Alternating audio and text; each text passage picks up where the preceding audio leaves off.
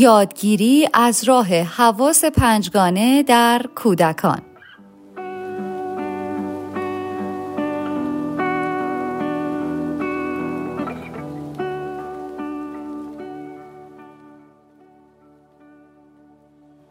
هر انسان سالمی دارای پنج حس اصلی بینایی، شنوایی، بویایی، چشایی و لامس است. انسان از راه این حواس می تواند با جهان پیرامون خود ارتباط برقرار کند و از آغاز تولد به کنجکاوی هایش نسبت به محیط پیرامون پاسخ بدهد. ما با یک حس تجربه نمی کنیم. در برخورد با یک واقعیت بیرونی تمام حواس ما با هم کار می کنند تا تصویری کلی و جامع را از آن پدیده برای ما ایجاد کنند. یادگیری زمانی رخ می دهد که ذهن بتواند اطلاعات دریافتی از تمام حواس را جمع آوری کند و با آنچه پیش از این تجربه کرده است مقایسه نموده و ارتباط برقرار کند. هرچه حسهای درگیر در رویارویی با رخدادها بیشتر باشند دریافت ذهن از آنها معنادارتر و مفیدتر است. کودکان از آغاز تولد در یادگیری با هر پنج حس فعال هستند اما آنها هنوز یاد نگرفتند که در دریافت اطلاعات انتخاب کنند و برخی دریافت های غیر ضروری را حذف کنند. آنها به همه چیز علاقه دارند. بنابراین با تمام حواس خود و با تمرکز بیشتری با رویدادها و اشیا روبرو می شوند. این امر باعث می شود که آنها بیشتر در زمان حال زندگی کنند و وجودشان در لحظه متوجه یک مسئله باشد. چیزی که با بالا رفتن سن کمرنگ می شود و یادگیری افراد را دچار مشکل می کند.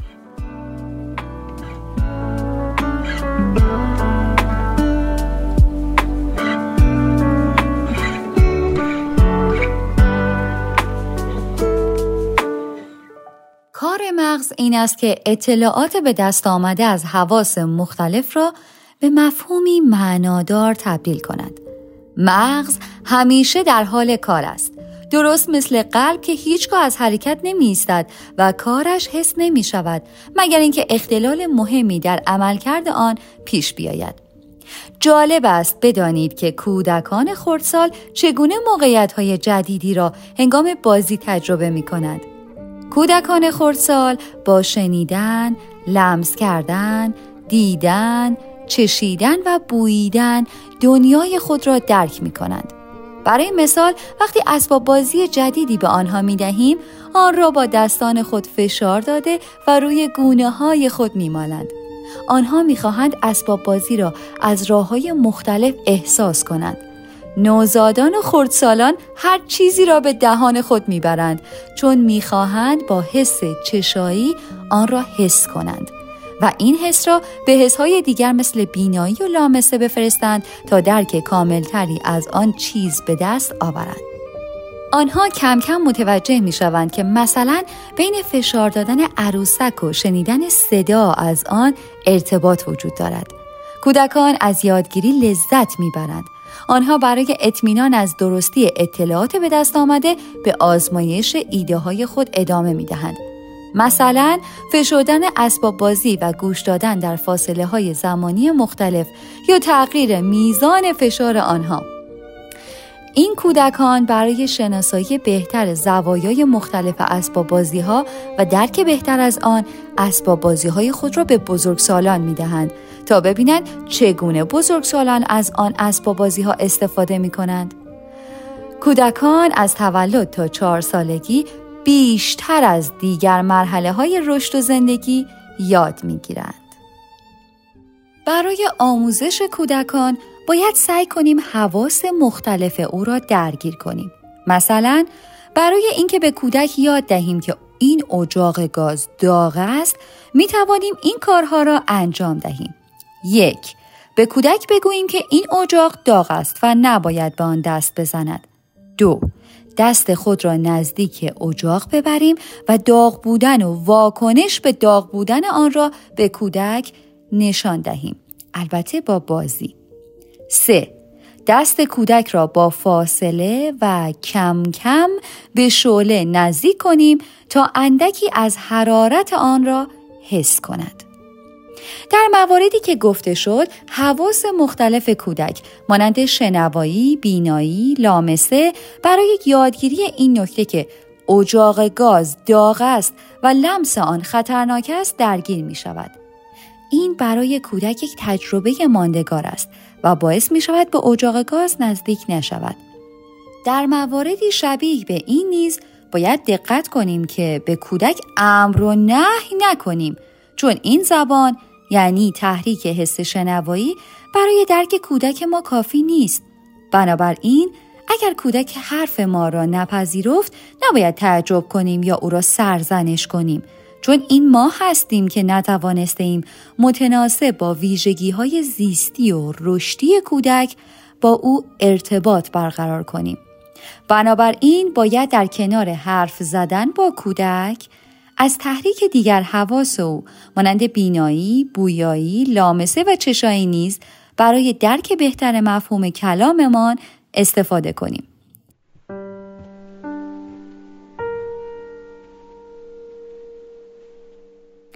کودکان در آموختن فعال هستند. بنابراین دوست دارند در فعالیت های شرکت کنند که همه حواس آنها را درگیر می کند.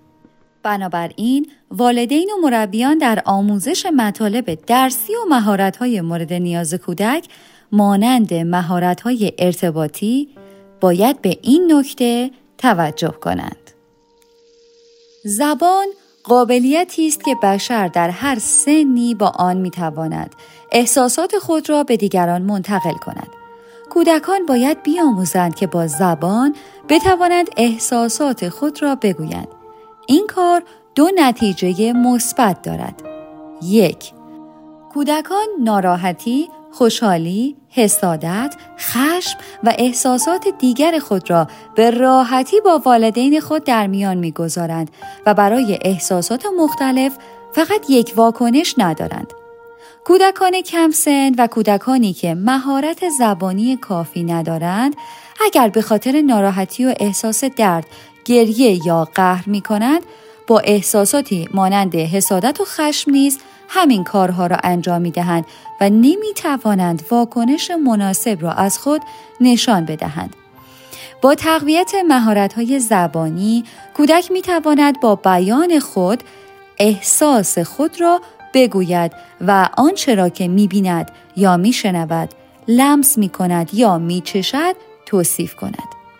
بنابراین خواسته ها و نیازها و همچنین وضعیت او در هر شرایطی برای والدین و اطرافیان او مشخص است.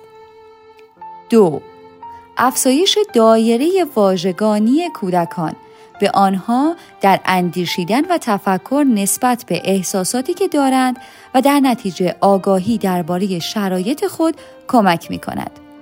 کلمات می توانند به انسان در جریان اندیشیدن کمک کنند. اگر هوا سرد باشد و ما احساس سرما کنیم اما واژه‌ای به نام سرما در ذهن ما تعریف نشده باشد این احساس برای ما گنگ و مبهم خواهد بود. از سوی نمی توانیم دیگران را از این درک حسی خود آگاه کنیم. بنابراین باید با کلماتی که حواس مختلف را شرح می دهند آشنا باشیم.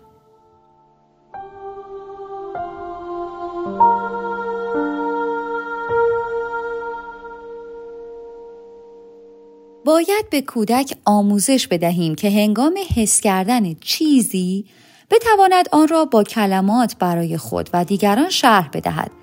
به این کلمات در اصطلاح کلمات توصیفی می‌گویند. یک چه می‌بینی؟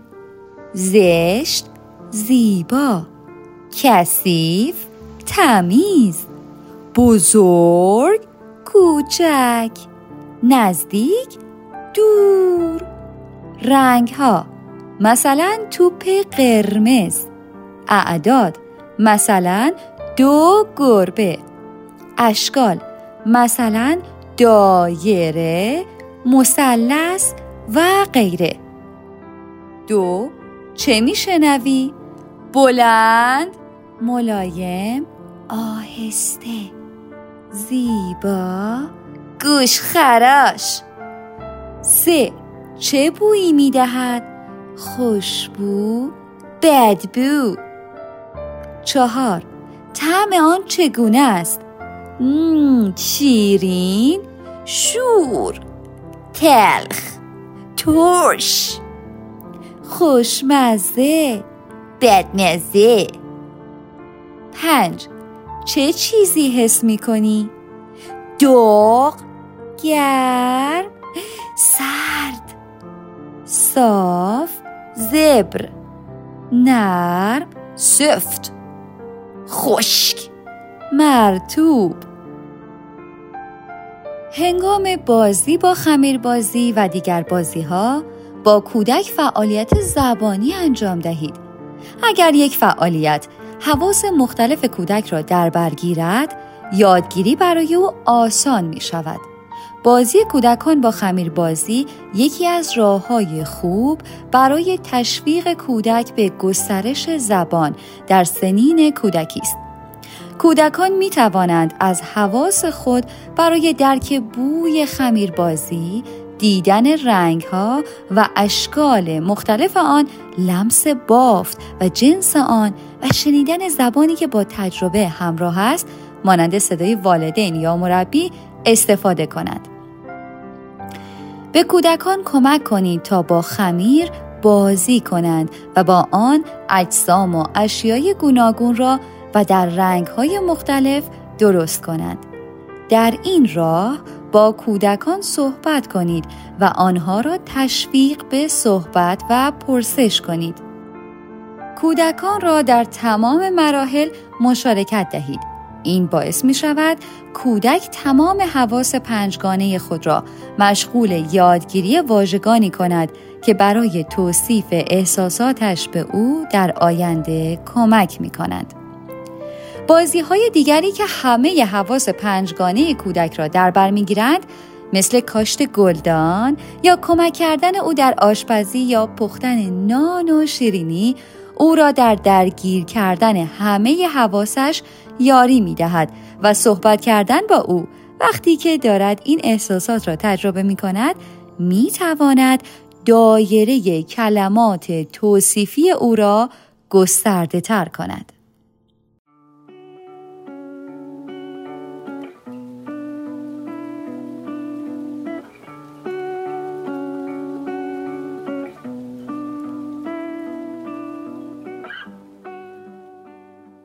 جمع بندی انسان در طول رشد خود تغییرات زیادی را تجربه می کند. برای مثال در ابتدای کودکی برای درک جهان پیرامون خود سعی می کند همه توان خود را به کار بگیرد تا با یک شی یا اتفاق بیرونی ارتباط برقرار کند. این استفاده همه جانبی حواس مختلف برای درک تمام مفاهیم و اشیا به او کمک می کند که نگاهی جامع نسبت به دنیای پیرامون خود داشته باشد. مثلا وقتی کودکی با یک شیء تازه مثل ماشین اسباب بازی روبرو می شود به آن خیره می شود. سپس دستانش را دراز می کند و آن را بر می دارد.